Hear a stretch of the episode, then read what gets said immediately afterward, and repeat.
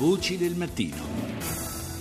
Le 6.39 minuti e 26 secondi, ben trovati all'ascolto della seconda parte di Voce del Mattino da Fabrizio Noli e cominciamo subito parlando di emergenza carceri. Sono 52.367 i detenuti nei 198 istituti carcerari italiani, 2.159 le donne. Il capo del DAP, il Dipartimento Amministrazione Penitenziaria Santi Consolo, al microfono di Rita Pedizzi fa un quadro sulle strutture e su come sia ancora possibile migliorare la vita all'interno del carcere. Il quadro oggi è sicuramente più confortante perché si è riuscita a deflazionare la presenza detentiva negli istituti di pena e questo lo si è fatto conciliando sicurezza e reinserimento sociale. Come è cambiata la vita dentro il carcere dopo la sentenza Torreggiani? C'è stato uno stimolo a migliorare il benessere detentivo. È stato uno stimolo forte perché noi avevamo gli strumenti con un ordinamento penitenziario che quando è stato varato nel 75 era tra i più avanzati al mondo. Abbiamo una Costituzione che prevedeva e prevede l'effettività rieducativa della pena, ma forse tutto questo non bastava. Risultati importanti sono stati raggiunti più significativo a febbraio abbiamo annunciato con il Ministro della Giustizia che non abbiamo più detenuti ristretti sotto i tre metri quadri. Quello su cui bisogna ragionare è che non c'è più un'emergenza sovraffollamento, ma tutti quanti dobbiamo collaborare per perseguire il benessere detentivo. E questo benessere lo si deve perseguire migliorando taluni indici, per esempio maggiore apertura degli spazi all'interno degli istituti penitenziari, della cura, dell'affettività della persona ristretta, quindi attraverso colloqui che siano realizzabili in spazi accoglienti, in verdi, soprattutto quando si tratta di incontrare bambini, portare fuori dalle stanze che devono essere destinate soltanto per il pernottamento le persone ristrette per un tempo il più possibile lungo, 8 anche 11 ore. Noi stiamo sperimentando in positivo dall'inizio dell'anno un intervento diretto secondo le esigenze dei singoli istituti.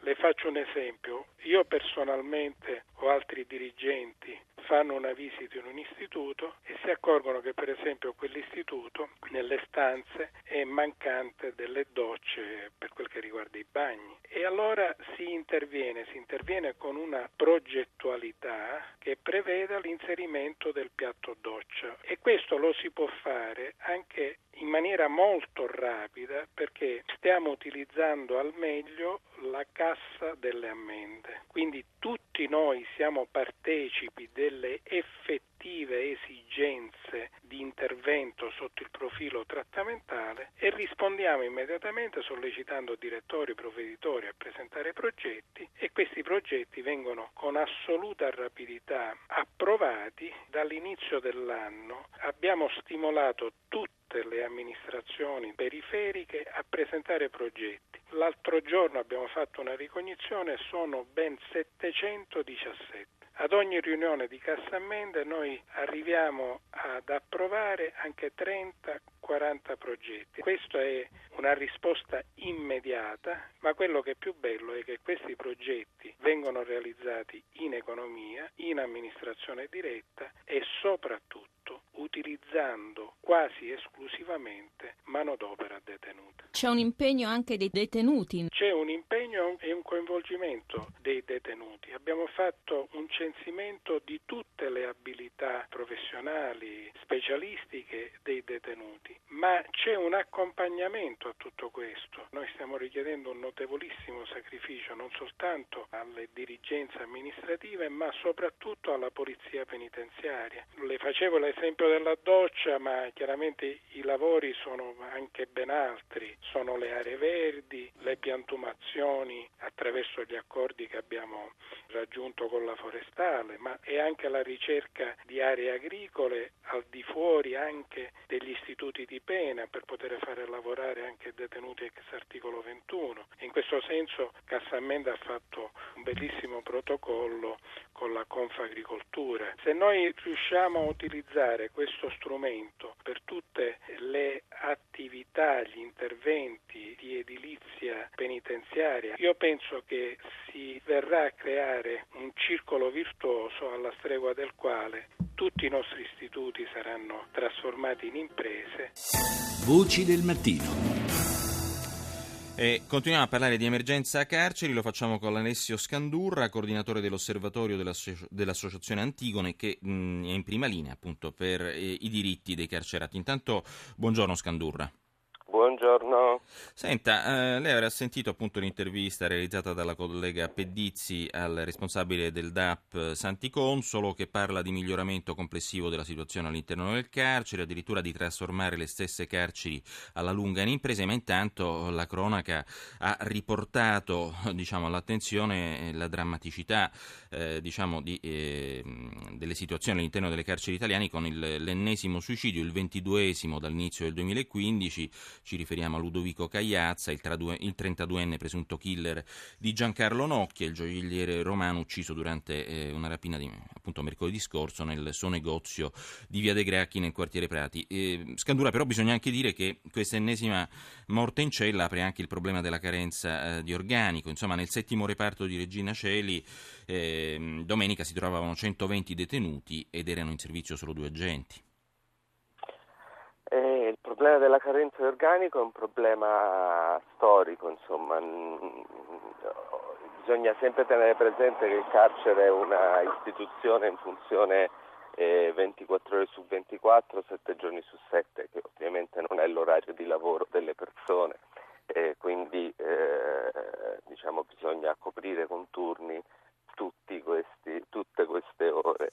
E teniamo anche presente che l'Italia comunque rimane uno dei paesi con più polizia penitenziaria per detenuto in Europa, uh-huh. eh, per cui il problema della carenza di personale esiste, ma probabilmente è più forte su, su altre figure.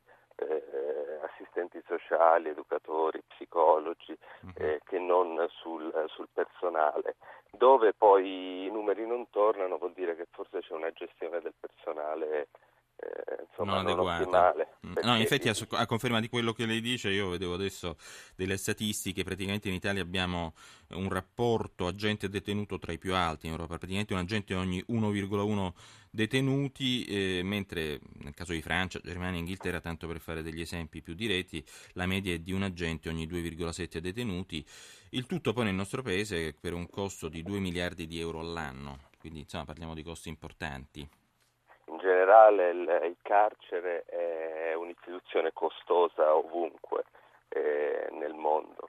Eh, non, eh, e non è detto che sia il modo migliore per spendere soldi eh, nell'esecuzione delle pene. Purtroppo un'altra caratteristica che il carcere un po' dappertutto ha è quello comunque di produrre tassi di recidiva molto elevati, di produrre reinserimento, molta recidiva e quindi diciamo da questo punto di vista essere costoso due volte. Mm-hmm. È costoso perché, perché, costa molto gestirlo ed è costoso perché poi eh, i nuovi reati e nuove detenzioni a loro volta producono altri costi. Mm. Eh, ci sono tanti modi di eseguire una condanna. Eh, non solo dentro il carcere ma anche fuori dal carcere e sarebbe ovviamente bene che ciascuno eseguisse la condanna che, che più facilmente eh, andrà incontro ai suoi problemi, ai suoi bisogni e quindi eviterà nuovi reati. Ecco, diciamo anche che eh, in Italia c'è anche un problema molto serio eh, di emergenza sul piano poi della mancata realizzazione di nuovi eh, edifici carcerari, gli edifici sono spesso vecchi, fatiscenti l'Italia è uno dei paesi in Europa col, col patrimonio di edilizia penitenziaria più antico, che comprende decine e decine di, di fortezze storiche, di castelli. Eh, queste sono strutture non solo molto vecchie, ma anche molto costose poi da, da gestire, da, da manutenzionare. Nel frattempo costruzioni nuove vengono realizzate con, una, diciamo, con grande lentezza e, tuttora comunque una meno posti che detenuti. Il vero problema poi è chiuderli questi carceri antichi, tra virgolette, no?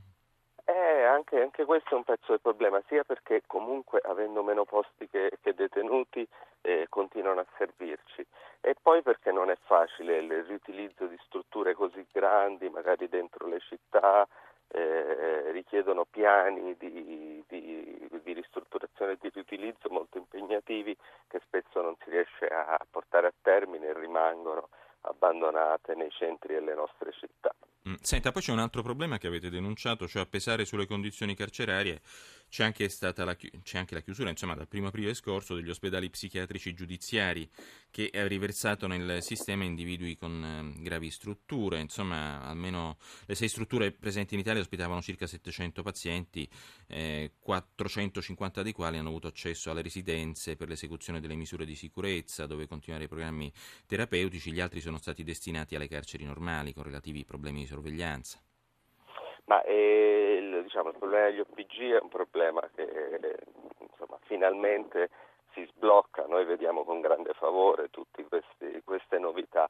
E, ovviamente non tutte le regioni, non tutti i territori sono pronti ad accogliere eh, le persone che, che, che, devono essere dimesse dagli OPG e quindi eh, questo comporterà un aggravio ulteriore sul carcere che già era pesantemente gravato dalla questione della salute mentale. In carcere c'è un moltissimo disagio non è mai stato diagnosticato prima, non è mai stato in, rilevato prima il carcere si trova a gestirlo non avendo né il mandato né i mezzi per farlo uh-huh. e questo probabilmente in questa fase si aggraverà ulteriormente, però speriamo che poi nel, nel medio periodo si organizzi una risposta esterna tale da non rendere più necessaria eh, questa risposta interna. Senta, ieri è intervenuto eh, sul dibattito relativo alle carceri anche il senatore Luigi Manconi, presidente della Commissione diritti umani, che ha detto le, cito, appunto, cito testualmente, il carcere è la sede ultima di tutte le contraddizioni della giustizia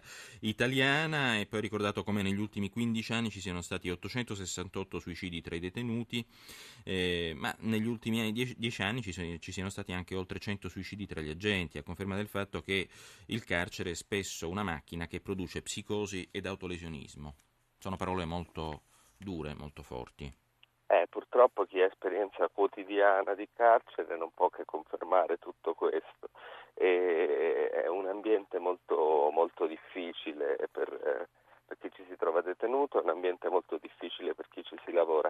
Noi speriamo che anche che dopo una, una lunga stagione di, di emergenze eh, si arrivi a un momento di ripensamento di questo sistema della detenzione che eh, riesca a dare un senso alla giornata del detenuto, riesca a dare un senso alla giornata dell'agente di polizia, che eh, diciamo, si riesca a fare della detenzione un'esperienza eh, utile. Mm, c'è un modello di riferimento ideale, non mi dica la Scandinavia perché sarebbe troppo, troppo diretto, troppo facile, troppo scontato. Guardi, Antigone da qualche anno coordina un osservatorio europeo sulle condizioni di detenzione e quella cosa che facciamo soprattutto è questa, guardare cosa succede a casa d'altri, come altri risolvono eh, i nostri stessi problemi e devo dire che si scopre eh, esperienze interessantissime anche in paesi simili al nostro, in Spagna, in Portogallo, mm. eh, in Grecia, anche la Grecia nonostante la crisi sta eh, inventando insomma guardarsi attorno è, è, è sempre, sempre utile. utile. Mm. Poi bisogna avere il coraggio di saltare il posto e provare a casa. grazie, grazie ad Alessio Scandurra, coordinatore dell'osservatorio dell'Associazione Antigone.